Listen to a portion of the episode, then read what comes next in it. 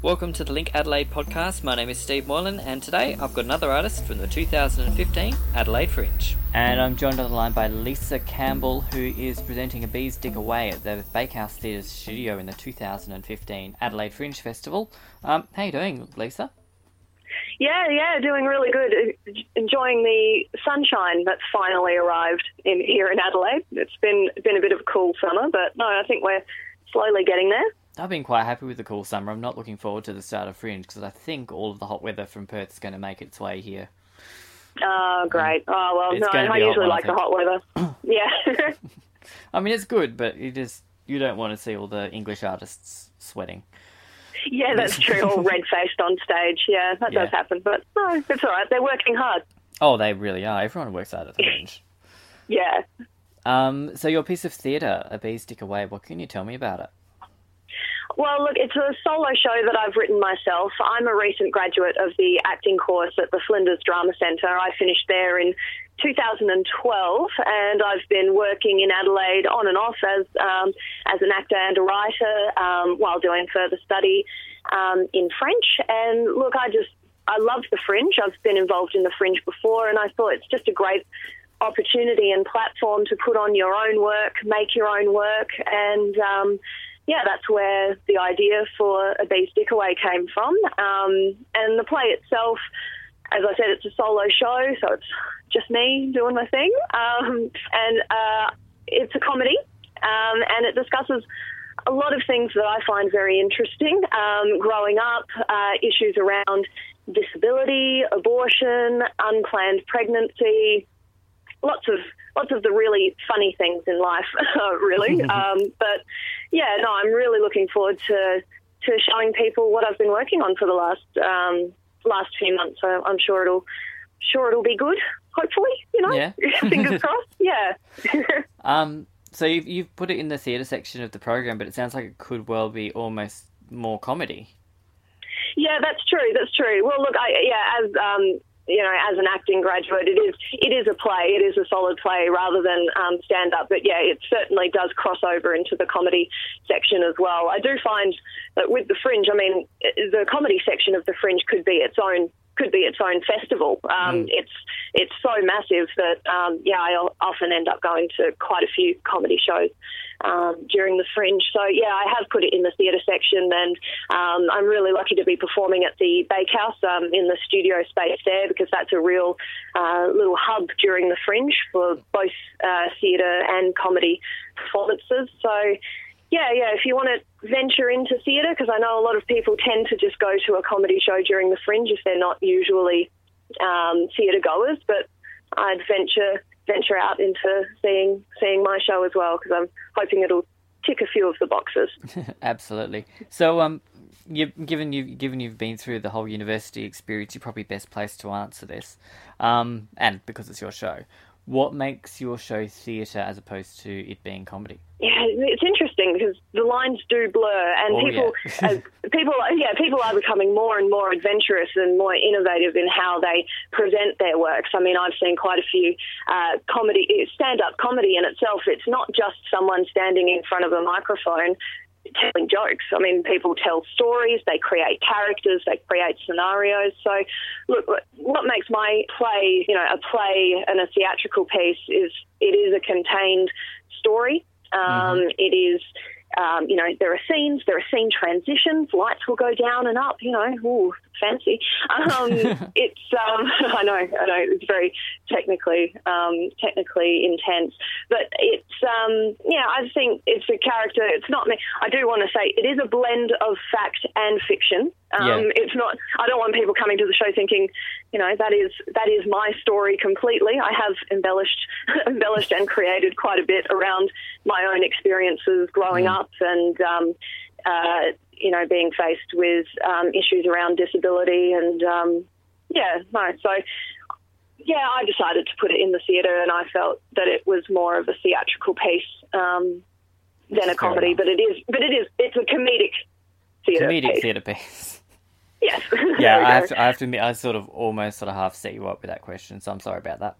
Um, no, no, but. I just, I just thought because a lot of people do talk about st- like stand-up comedy and kind of there's an almost an elitism and that sort of theatre is something completely different to what stand-up is. And when you see a lot of stand-up and you see a lot of shows that are comedy you see so much theatre and what people do. And it's like a lot of them well Oh, it of essentially it's a monologue that they've written that you know Mm, it's pages and performance pages art. All yeah of it's performance art. yeah. Yeah. And I guess I just wanted to explore that a little bit and kind of see whether you, through all the academic training that you've had, whether you, whether you had like a specific definition that you were running with when with looking at your show in terms of going, this is where I'm put, this is a little box I put my show in, and I tend to leave it um, leave it open for, for audiences to um, to interpret things as they as they wish to. I mean, there are plenty there are plenty of films, for example, that people say, "Oh, it's a great dark comedy," and I and I watch it and think, "No, that's a solid drama." I don't know, I don't know why you guys were laughing at that. So it's um,